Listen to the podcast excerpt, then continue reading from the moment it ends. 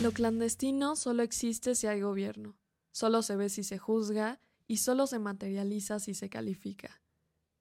Me pregunté varias veces qué quería decir esta frase que les acabo de leer, y la curiosidad de la palabra de cierta forma se apoderó de mí y me dejó con la intriga a tope, tanto así que me puse a investigar en internet la definición de la palabra. ¿Qué carajos quiere decir clandestino? Que por cierto significa que se hace de forma oculta o secreta para burlar la ley. Pero ahora, ¿qué quiere decir esto de burlar la ley? ¿Hacerla pensar, tal vez? Y últimamente viene esta pregunta muy a menudo a mi cabeza. ¿Por qué siempre relacionas lo clandestino con cosas negativas? Y la única respuesta que encontré fue esta. Porque así te has educado. En el entorno en el que vivimos a diario, nos hemos acostumbrado o más bien hemos optado por ver las cosas de una sola manera. O son amarillas o son azules. Pero se nos olvida que existe el verde y que existen más colores aún. Por eso, hoy quiero invitarlos a que se atrevan a ver las cosas desde otra perspectiva tan a menudo como puedan. Y creo que es el momento perfecto para aprovechar y hablarles de uno de mis grafiteros favoritos, un artista clandestino. Pero antes de empezar, ¿qué es el graffiti o mejor conocido como el street art? El graffiti o el street art es el término que se usa para describir el arte urbano que relaciona e incluye todo tipo de expresión artística realizada en la calle de forma pública y de forma ilegal. Al principio, estas pinturas se creaban en vagones de trenes y recibieron el nombre de graffiti. El origen del graffiti nació en las calles de Nueva York y de Filadelfia en los años 60 principalmente enfocado en los guetos afroamericanos y latinos como respuesta y también como reacción a la situación de opresión y racismo que ellos mismos vivían en ese tiempo. Los primeros artistas grafiteros se mantenían anónimos por obvias razones, imagínense, uno siendo extranjero, siendo artista y haciendo cosas ilegales. Y precisamente en esa época van naciendo varios movimientos, uno muy famoso, el hip hop, y más adelante se desarrollan las técnicas del stencil, del póster, las plantillas, etc.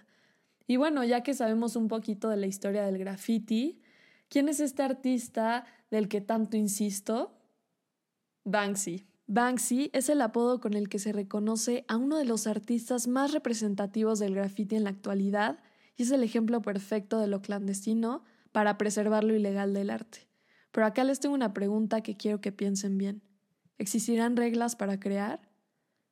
Pintar en la calle, en primer lugar, va contra la ley, así como intervenir obras famosas en un museo. Existen varias teorías de quién es Banksy, y a ciencia cierta nadie sabe quién es, si es él o es ella, si son ellos o son ellas.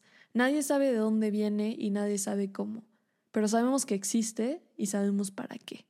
Una de las mayores inspiraciones de Banksy ha sido Blake Lerrat, un grafitero francés muy famoso que empezó llenando las calles de París con sus grafitis por ahí de los años 80. Se dice que Banksy se inspiró de él para tomar la técnica de la plantilla y el aerosol como medio de expresión. Una vez Banksy llegó a confesar que cada vez que creía que había pintado algo ligeramente original, se daba cuenta que Blake Lerrat lo había hecho mejor, solo que 20 años antes. Uno de los trabajos más importantes para Banksy fueron las ahora famosas ratas en las calles de Bristol, las cuales eran una crítica hacia el sistema y el gobierno, y poco después de eso también comenzó a mezclar sus trabajos con el movimiento Ad Jammers, que se trata de deformar imágenes publicitarias como las que te puedes encontrar en la calle, en los anuncios y demás, y darles este toque irónico y más cómico utilizando la escritura y la técnica del stencil. Y poco después de la controversia que causó la famosa ciudad de las ratas, Banksy sigue criticando las hipocresías sociales y yo me preguntaba cómo las obras de Banksy se hacían famosas si desaparecían al día siguiente. Bueno, pues fue gracias a Steve Lazarides, quien fue el fotógrafo que se encargó de documentar las primeras obras de Banksy durante su juventud y fue él también quien compartía todas estas imágenes y las hacía virales en Internet. De hecho, Steve fue quien ayudó a Banksy a colarse en los museos más importantes del mundo y exponer sus obras de una forma clandestina y por lo tanto ilegal. lograron colarse en el Museo de Historia Natural de Londres, donde expusieron a una rata disecada y la pegaron en un cartel. También se colaron en el Museo Británico, en el MoMA de Nueva York. Y lo que más admiro de Banksy realmente no es su técnica, es más bien lo que transmite y cómo lo plasma y cómo defiende esta teoría de que el arte no será ni la belleza ni la novedad. El arte será la eficacia y la perturbación. Yo la verdad al principio no entendía a qué se refería con esto, hasta que conocí a una persona muy especial que me compartió una de las frases más impactantes y se las voy a compartir. Él decía que las mejores imágenes no eran necesariamente las más bellas y lo más bonito no siempre era lo más brillante. Creo que Banksy no hace su trabajo para que nos guste, sino para invitarnos a pensar y de qué manera haciendo énfasis en temas importantes a través del arte. Temas que sí deberíamos de viralizar.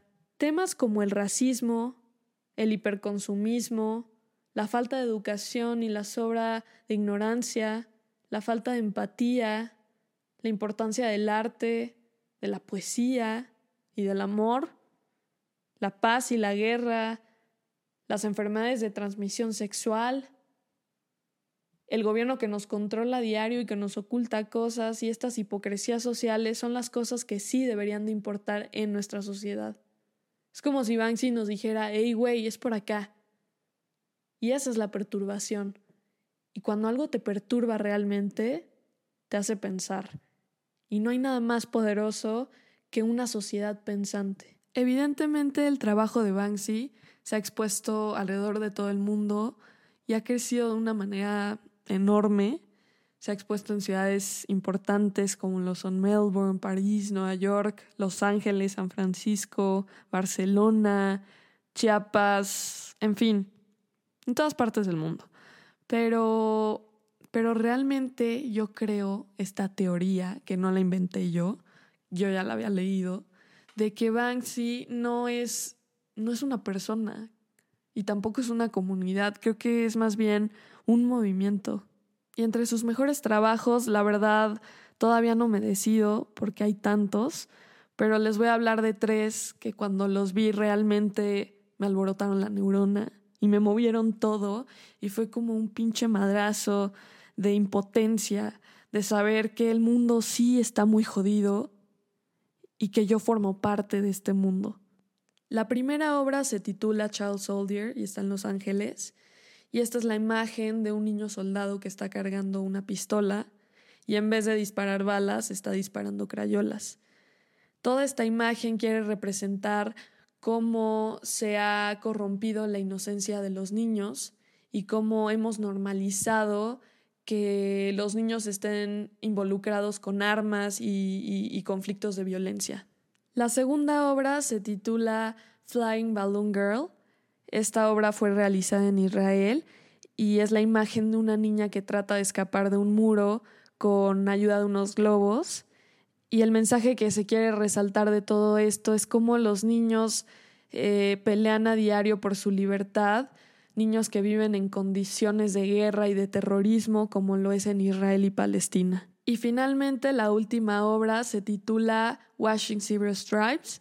Esta obra fue realizada en Timbuktu y es la imagen de una señora africana y de una cebra.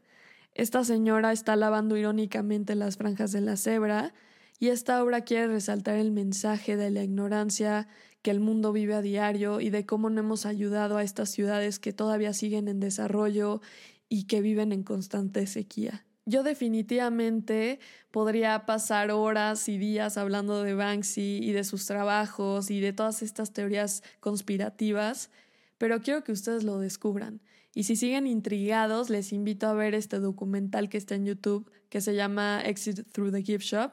Está muy padre, realmente vale la pena y a la vez van a conocer un poquito de la historia del graffiti y, también van a conocer a personajes interesantes como lo son Mr. Brainwash. Finalmente, yo solo quiero invitarlos a que vean las cosas desde otra perspectiva siempre que puedan. Quizá el graffiti no sea vandalismo, sino la expresión del lenguaje inefable. Nunca mueran por sus creencias porque casi siempre estamos equivocados y tenemos que estar abiertos al desaprendizaje para que el verdadero aprendizaje tenga su lugar. Esto fue Horario de Artista.